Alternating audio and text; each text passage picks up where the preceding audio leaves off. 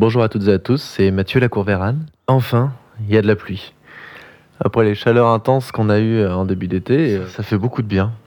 Et puis surtout, ça rassure. Parce que pour le moment, les pommes sont petites comme des billes. Euh, ce qui est normal parce qu'elles n'ont pas euh, complètement fini leur développement. Elles étaient vraiment euh, microscopiques et elles avaient la fâcheuse tendance à tomber un peu prématurément, probablement du fait du manque d'eau.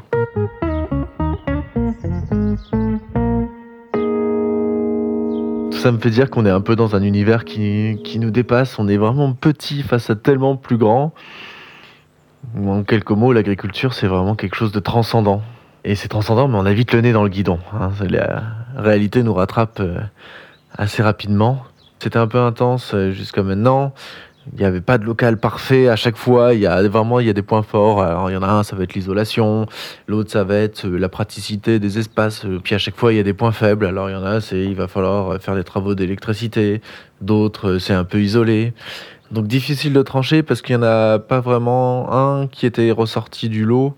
Bon, à force de discussion, euh, je, j'ai peut-être arrêté mon choix. Je vous tiendrai au courant, mais c'est, pas, pas encore certain et c'est pas simple en tout cas, surtout. Par contre, pour le verger, ça commence à aller. Donc, euh, pour le moment, les pommes sont des billes, mais euh, voilà, j'ai commencé à, travailler dans certaines parties.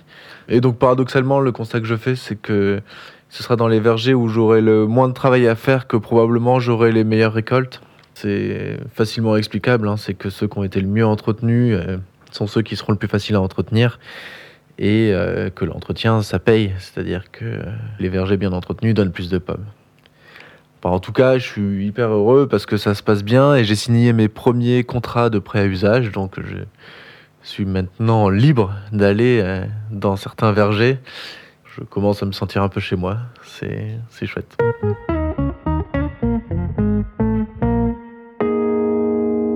Ça m'amène au sujet que je voulais aborder avec euh, vous aujourd'hui parce que voilà, je suis en train de faire mes calculs pour savoir combien est-ce que ça peut me coûter de faire une bouteille et du coup à quel prix je peux euh, la vendre euh, pour euh, espérer me dégager un, un, minimum de salaire alors dans les premières années, je vais être franc, ça va être compliqué. Probablement tout sera réinjecté dans le développement de l'entreprise.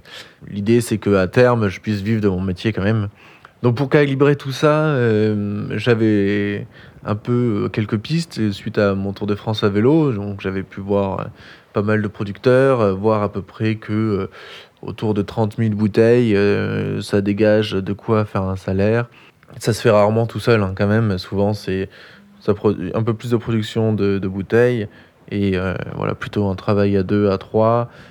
Il y a toujours de la main-d'œuvre un peu euh, non dite qui vient donner des coups de main. Euh, le père qui est à la retraite, euh, la compagne qui compte pas ses heures après le boulot pour, euh, pour aider. globalement, ce que je vois par rapport à cette expérience-là, c'est que les investissements sont colossaux euh, à tout point de vue, hein, ne serait-ce que construire un bâtiment ou acheter un pressoir, c'est des, voilà, des machines qui coûtent très cher aussi.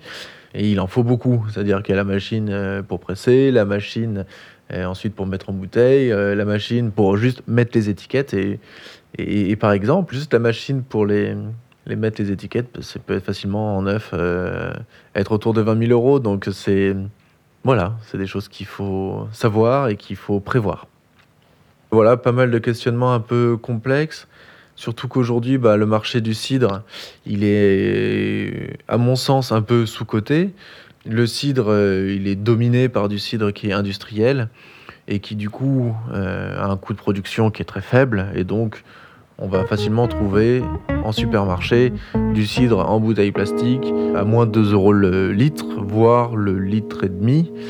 Donc il faut arriver juste à, à, à travailler l'image du cidre pour bien marquer la différence entre les, produits. Quand on passe sur du cidre artisanal, voire fermier, on va plutôt être entre 3 et 6 euros la bouteille dans les gammes fermières. Quand ça va demander un travail et un savoir-faire un peu plus poussé, donc avec des finishes, euh, du vieillissement, des choses comme ça, on est plutôt entre 6 et 10 euros.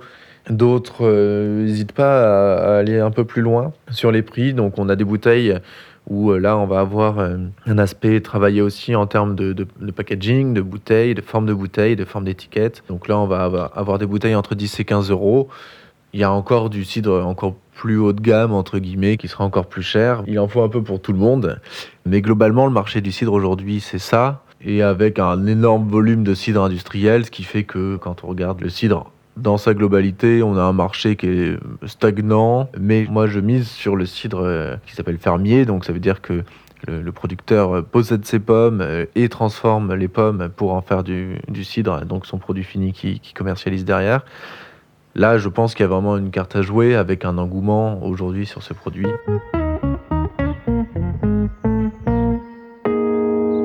Tout ça, voilà, donc là un peu le marché et moi là-dedans, comment je m'organise et comment je détermine mon coût de production. Donc c'est euh, le prix de la bouteille en verre, le prix que va me coûter euh, de faire 75 centilitres de liquide que je vais mettre dedans. Et ensuite à ça, il faut que je rajoute euh, la marge. Donc c'est-à-dire ce que mon entreprise gagnera en vendant une bouteille. Et ensuite, là-dedans, il faut que je détermine le revenu que mon entreprise sera en mesure de me verser pour le travail que je vais effectuer dedans.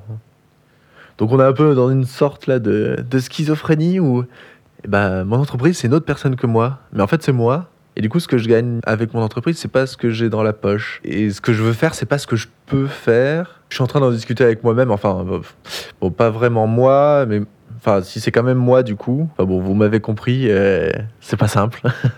mais bon ça commence à, à, à s'éclaircir un peu. J'ai ces éléments-là, coût de production, euh, marge, salaire que je peux éventuellement m'en tirer. Et face à ça, il faut que j'internalise tout ce qui a fait qu'aujourd'hui je fais ce projet, c'est-à-dire que je veux en vivre et je veux répondre à mes aspirations. Donc c'est euh, intégrer des aspects environnementaux et des choix de mode de production. Les choix environnementaux, c'est de produire à minima en bio, donc de favoriser euh, les haies, la biodiversité, l'environnement dans lequel je travaille, de pas mettre de chimie qui va dérégler cet environnement, de prendre le temps d'observer, de comprendre et de, gérer, d'intervenir, parce que voilà, un verger, ça, ça roule pas tout seul. C'est ce que je vous disais tout à l'heure, les vergers qui ont été les mieux entretenus donnent aujourd'hui euh, le plus de pommes. Faut que j'intègre toutes ces prérogatives dans mon coût de production et aussi voilà mon, choix de mode de production parce que j'ai vu énormément de belles choses qui se, qui se font euh, en France et donc moi j'ai maintenant j'ai plus envie que de me diriger euh, que vers de la qualité. Donc, je, mon objectif, c'est euh, un site de qualité. Par exemple, avec du ramassage à la main, de travailler du vieillissement.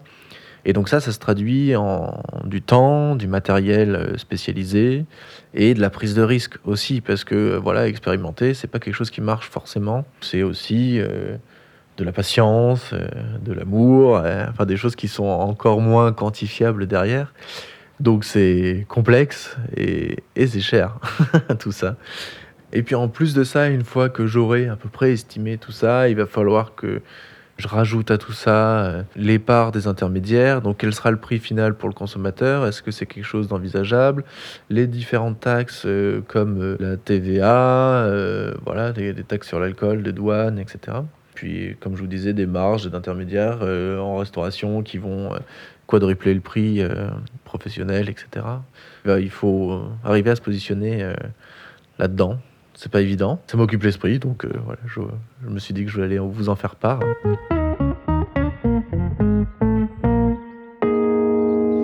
Et en plus de ça, ce qui est euh, particulier avec le cidre, qu'on retrouve dans d'autres productions agricoles, hein, c'est que la trésorerie, elle va être bloquée euh, 80% de l'année, euh, en gros, quoi. Donc là, par exemple, moi, je commence, là, je vais acheter du matériel pour entretenir les vergers. Bon, ça me rapporte rien euh, pour le moment. Je vais investir dans euh, mes cuves et même plus concrètement euh, dans, par exemple, mes bouteilles. Voilà, j'ai mes bouteilles vides, bah super, euh, 50 centimes euh, ou 1 euro par bouteille en verre, à la louche. hein. Ça veut dire que si j'ai euh, 10 000 bouteilles, bah, c'est entre 5 et 10 000 euros euh, de bouteilles. Et pour le moment, euh, voilà, j'ai aucun retour sur investissement avant d'avoir fini mon cidre, de l'avoir mis en bouteille et si tout s'est bien passé, de pouvoir le commercialiser. Donc faut avoir les reins solides, euh, je pense, ou peut-être un peu de naïveté. Alors je dis bien naïveté, hein, je dis pas bêtise, mais je pense que face à ça, faut peut-être pas trop réfléchir euh, non plus. Donc je réfléchis au prix, c'est déjà ça. Et je réfléchis pas trop au risque qu'il peut y avoir. Mais, euh, mais je pense qu'il y a quand même de... Enfin moi j'y crois, du coup il y, a il y a de belles perspectives euh, derrière. Donc en tout cas sur le prix, vous voyez que c'est une question complexe. J'ai pas encore de réponse très claire à apporter dessus. Je sais pas encore quel est mon coût de production. Je sais pas encore quelle marge je peux capter. Je sais pas encore comment valoriser euh, les actions que je ferai pour faire quelque chose de qualité et environnementalement cohérent avec mes aspirations. Mais je suppose que je vais devoir m'aligner sur du cidre qui va être milieu, voire euh, légèrement haut de gamme, pour valoriser mon envie de bien faire les choses. Même si aujourd'hui je me sens pas légitime de le faire, j'ai pas produit une goutte de cidre et du coup je sais même pas s'il est bon.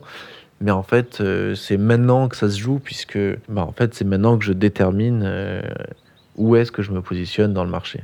Et donc ensuite, il va falloir que je vois euh, quelle cible voudra acheter mon cidre. Donc il y a un peu une question derrière, marketing, voir quel positionnement j'ai. J'en ferai peut-être un prochain podcast, parce que là, sinon, ça va être, ça va être un peu long.